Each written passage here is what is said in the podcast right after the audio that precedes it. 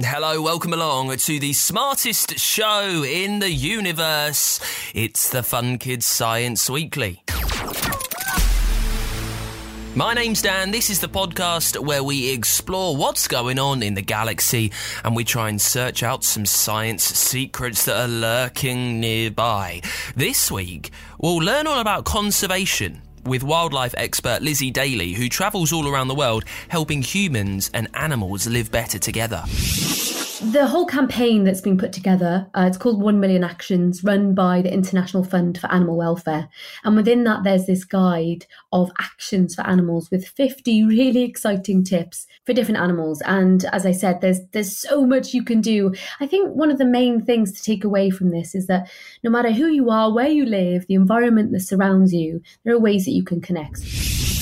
Also, we'll take a trip to Deep Space High to look at what jobs you can do up in space if you love citizenship at school. Do you want to tell us what your favourite lesson is? I'm the class representative on the Deep Space High School Council. It's a really cool thing, although I'm not sure it sets me up for a career in the stars. And what is it that you like about being on the school council? We come up with ideas to make the school the best in the solar system and make sure everyone's happy and feel like they're part of things and help to solve problems too. What you're describing sounds a lot like citizenship. People working together to make positive differences to the society in which they live. And I've got your questions to answer. This week, they're on what happens inside a black hole, and we'll try and figure out the deadliest thing on planet Earth. It's all coming up in a brand new Fun Kids Science Weekly. Let's kick things off with your science in the news. This has been an amazing story. Dusty samples from the most dangerous known rock in the solar system have been brought back to Earth. NASA landed the materials in a capsule over in America last week. The bits of rock were collected from an asteroid called Bennu three years ago. And NASA wants to know a lot more about this asteroid because it's one of the deadliest things we know about. It's got a tiny, tiny chance of hitting planet Earth in the next 300 years. Now, that's not something to get worried about, but also it's really important that we're looking at this dust because there might be some answers in there for questions of how the solar system and the Earth was formed ages ago.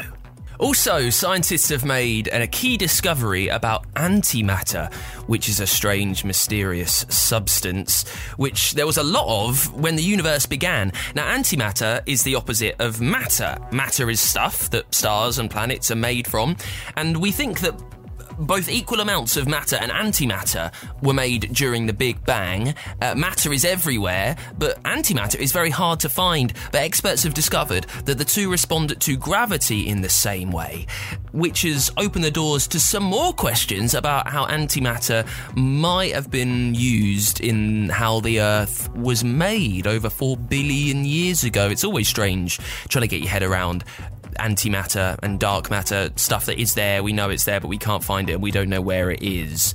Also, finally, this week, British bird lovers will see a very different pattern of species as the climate warms. That's what experts say. They say climate change is bad news for birds, but locally in the UK, we'll have winners and losers because populations of birds that are native to the UK are going down as the world gets hotter, but creatures and birds from all around the world are leaving the hot places that they're from right now and coming to the UK because it's a bit cooler than that. So it's going up and down. It's again very tough to get your head around. Bad news for some birds, but good news uh, for other more exotic birds that they can come and live here. Let's catch up with Techno Mum then, one of our favourite gadget geniuses on the show. She's always here every week answering some of your questions about technology and uncovering the mysteries of how tech of the future is made, why it's there, what it does. This week we're catching up with Techno Mum and Tim, her son, to talk about sat navs and GPS your mum or dad, your grown up, might have one of these when you're in the car. It lets you know where you're going, but how do they work? Technomum, with the Institution of Engineering and Technology, advancing and sharing technology. Mum and me were off to the Turbo Gadget Expo. It's a massive show in the city centre all about, well, gadgets. Brilliant! Trouble is, we were driving in the car and we were lost. Decidedly less brilliant. I was sure this dual carriageway brought us out onto the ring road, but where's this roundabout come from? I don't think Mum had been this way for a while. That roundabout looked older than I was. Um, why don't you use a sat-nav, Mum? Good idea, Tim. Can you plug it in for me, please? Sat-nav is a handy gadget that is like a moving map showing exactly where you are. And if you tell it where you want to go, it can find your route too. Cool, huh? It's loading up now. It says, locating satellites. Cool. Is that what the SAT bit stands for? Satellites. That's right. Sat nav means satellite navigation. Satellites constantly orbit the Earth, and they all know exactly where they are in space. They have synchronized atomic clocks inside too, the most accurate clocks on the planet. You mean the most accurate clocks in the sky? Well, quite. So the satellites know exactly when they are there too. They are constantly beaming this information down to Earth. Devices like SatNav simply collect those signals, then they use an internal clock to determine how long the signal took to arrive. This tells them how far away you are from the satellite. And that tells the sat-nav and the person holding it where it is. Not quite, because you see, it knows how far away you are, but this could be in any direction from the satellite, including up into space.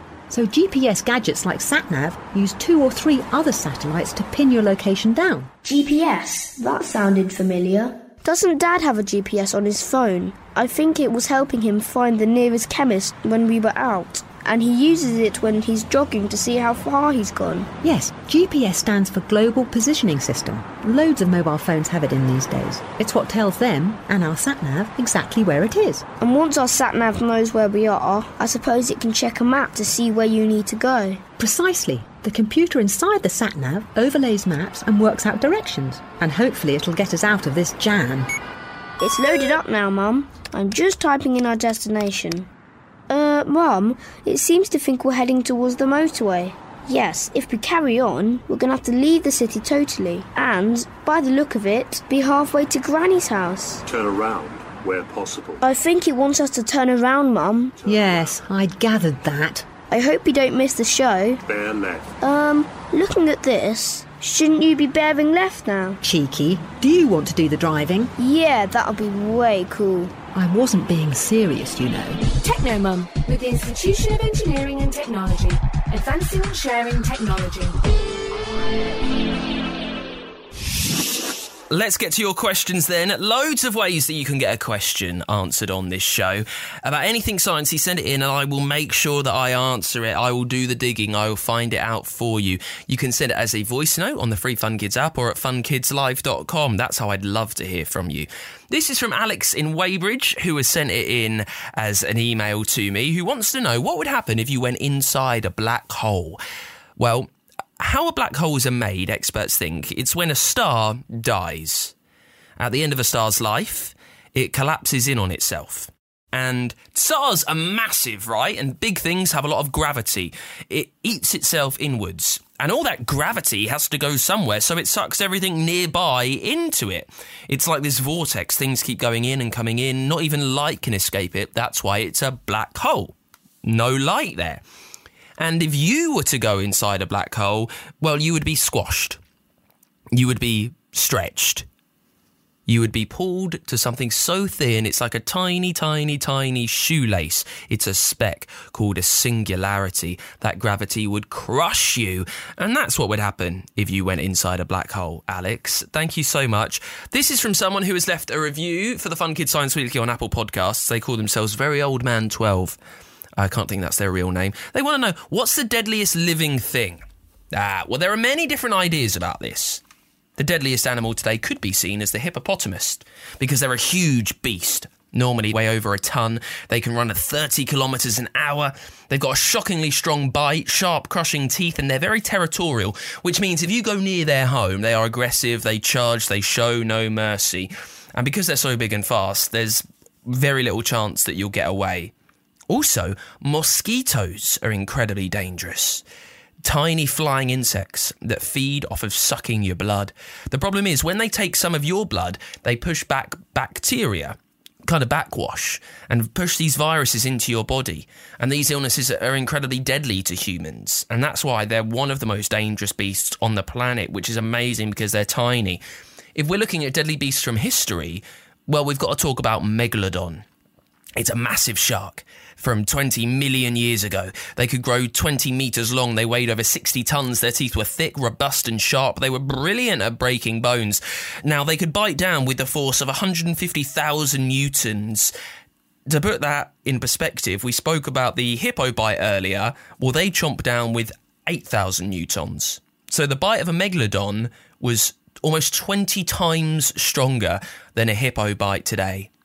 So take your pick, really. It's tough to find out which is the deadliest animal, but one of those I think would do a lot of damage. Thank you very much. For next week, I would really love to hear your voice. I would love you to star on the podcast. So do me a favour, open up the free Fun Kids app. You can record a question on there. You can also do it by uh, recording one on the Science Weekly page over at funkidslive.com. It's the Fun Kids Science Weekly. This week we are chatting to wildlife biologist Lizzie Daly. You might know her from Winter Watch on the BBC, Curious Creatures too. She's got a new show and she knows a few things that you can do to help out animals because they live on this planet with us. So how can we make it easier on them? Uh, Lizzie, thank you for joining us. Tell us, uh, what's a really easy thing that we can do as humans just to make life a bit easier for the animals that share this planet with us? Thank you for having me. Very exciting. There's loads you can do. I think the whole campaign that's been put together, uh, it's called 1 Million Actions, run by the International Fund for Animal Welfare. And within that, there's this guide of actions for animals with 50 really exciting tips for different animals. And as I said, there's there's so much you can do. I think one of the main things to take away from this is that no matter who you are, where you live, the environment that surrounds you, there are ways that you can connect. So just as an easy pick, you know, most people are near a uh, patch of uh, greenery or there's some trees or they have a garden or they live near a park. So take notice of the birds around you. That's probably one of the easiest ones because no matter where we are, there will be some wildlife in some capacity. And whether you're in, in an urban environment in London, that's still the same um, as whether you're, you know, in a more of a rural area. So why is that important? Taking notice of the birds that we have here can tell us a lot about the health and status of our natural environment. So, you know, if um, over time we build up an understanding of this, we can learn about how numbers are declining or increasing over the years. And there's a, an incredible citizen science project that happens every January. It's called the Big Garden Bird Watch. I'd encourage everyone to get involved. Uh, to get involved uh, all you have to do is go sit sit in your window with a cup of tea with your family, friends, or in the garden, and just write down the species that you get in your garden. And this helps monitor trends over time. And as I mentioned, this is really important for us to get a grip on how numbers are declining and how we can all help um, and give back to our birds. On the opposite side of that. Uh, uh, what do we do as humans that might be really quite harmful to ecosystems that are all around us and things that we don't even realize we're doing without meaning to cause harm, we're actually having quite an impact.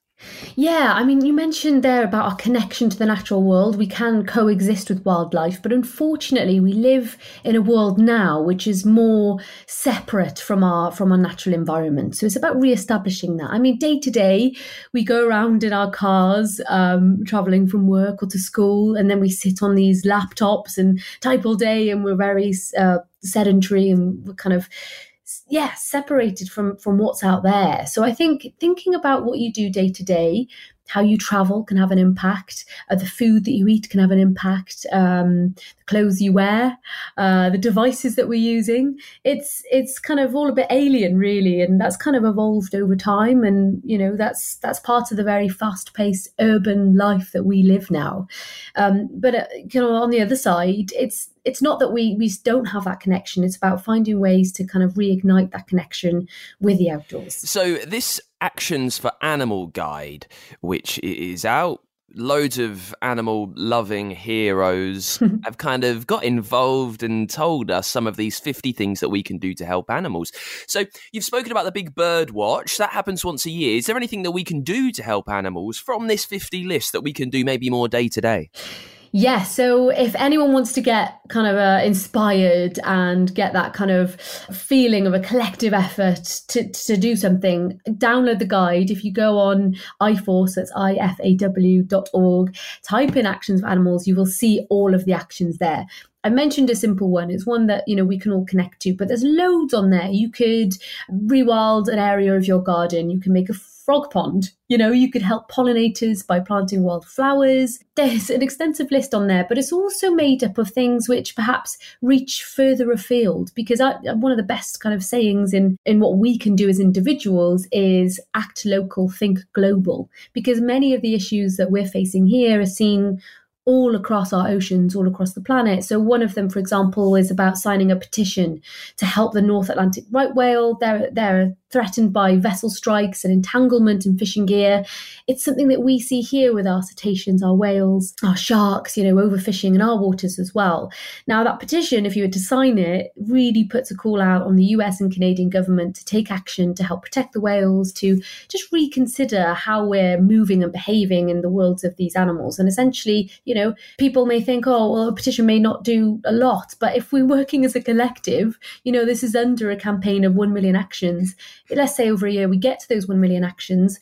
You know it's just creating a really kind of good list of things that, that everyone can do tangible things to give back. And i, I think that's that's really why I, I love this whole campaign because so many of us feel like we're kind of running out of steam when we've seen so much negativity in the news. You know we're going through a climate crisis. So this is really invigorating in terms of putting that energy back into to actually being able to do something. Now, you are a wildlife biologist. On this show, I yes. speak to a lot of people who kind of work around space, and I always ask them, what are they excited to find out in the next five or 10 years Ooh. looking up and adventuring through space? And I, I, think it might be quite different for you, you to answer because I don't know how much we know about creatures, how much we're still waiting on. What questions with wildlife biology are you very excited to know the answer to?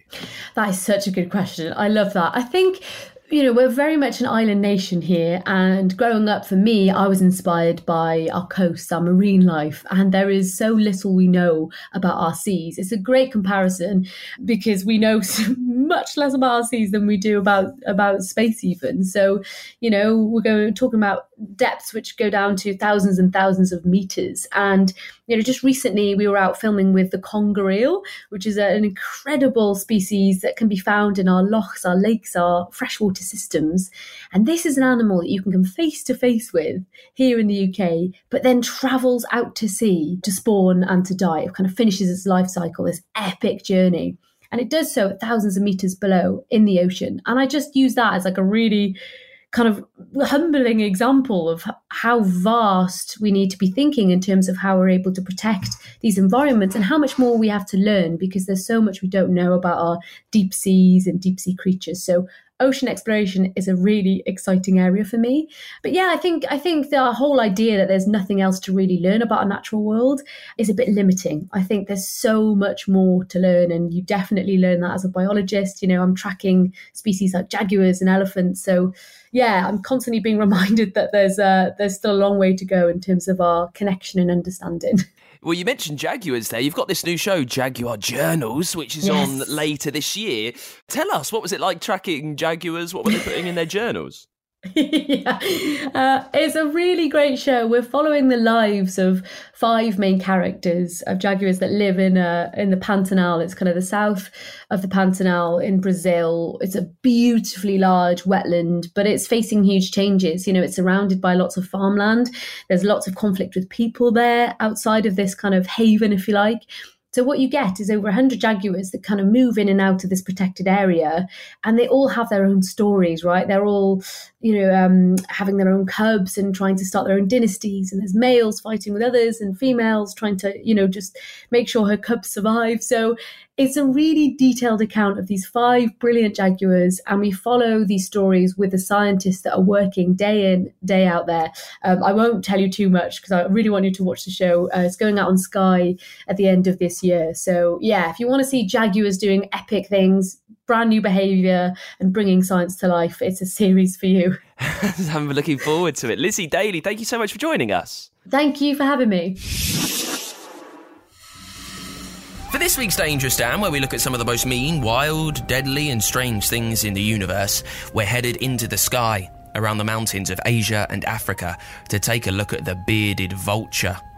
This creature is also known as the lammergeier. It's a huge bird, massive like an eagle, but it's a vulture. It's over one meter long. It's got a wingspan of three meters. It's brown with spots across its stomach. It's got black and white stripes across its head. It's got a curved golden beak with long claws. Because it's a vulture, that means it eats carrion. So it's like a scavenger. It goes and finds prey that other creatures have killed, and then normally it has a feast. And it's got a very strange way of actually eating its food. It flies along and then it spots a carcass, a skeleton on the floor, and it picks a bone up and then it will scoop it into the air, soar really high, flying way up in the clouds. It gets to about 80 meters high and then it drops the bone, which then hurtles to the ground and shatters. This means the bearded vulture can scoop the delicious, nutritious bone marrow, which is inside the bone. That's what it lives on, and that's the only way you can get it by hurtling bones to the floor from way up in the sky. Thing is, it's a near threatened species, so it might be quite incredible and vicious, but it's also rare and very important, which means the bearded vulture goes straight onto our dangerous Dan list. Before we finish up this week, if it's all right with you, we'll take a quick adventure, a little trip into Deep Space High, the smartest school in the solar system. This is from our Space for All series. It's all about the different types of careers and jobs that you can get in space, and there's loads more that you can do up there or down at mission control that's not just being an astronaut. In this episode, we'll find out what sort of jobs you can get in space if you love citizenship. Deep Space High, Space for All.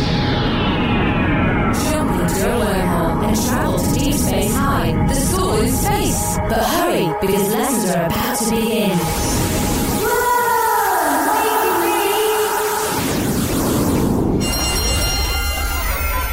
All right, all right. Settle down. Let's get started. Hang on. Where's Sam? Sorry I'm late. It was my turn to clean the pets out, and the space ferrets only went and escaped from their cage. It took me ages to round them all up. Rounding up ferrets? I know the feeling. Okay, we've been looking at the wide range of space jobs you lot could do when you leave school, and finding out that whatever you like, there could be a career in space for you.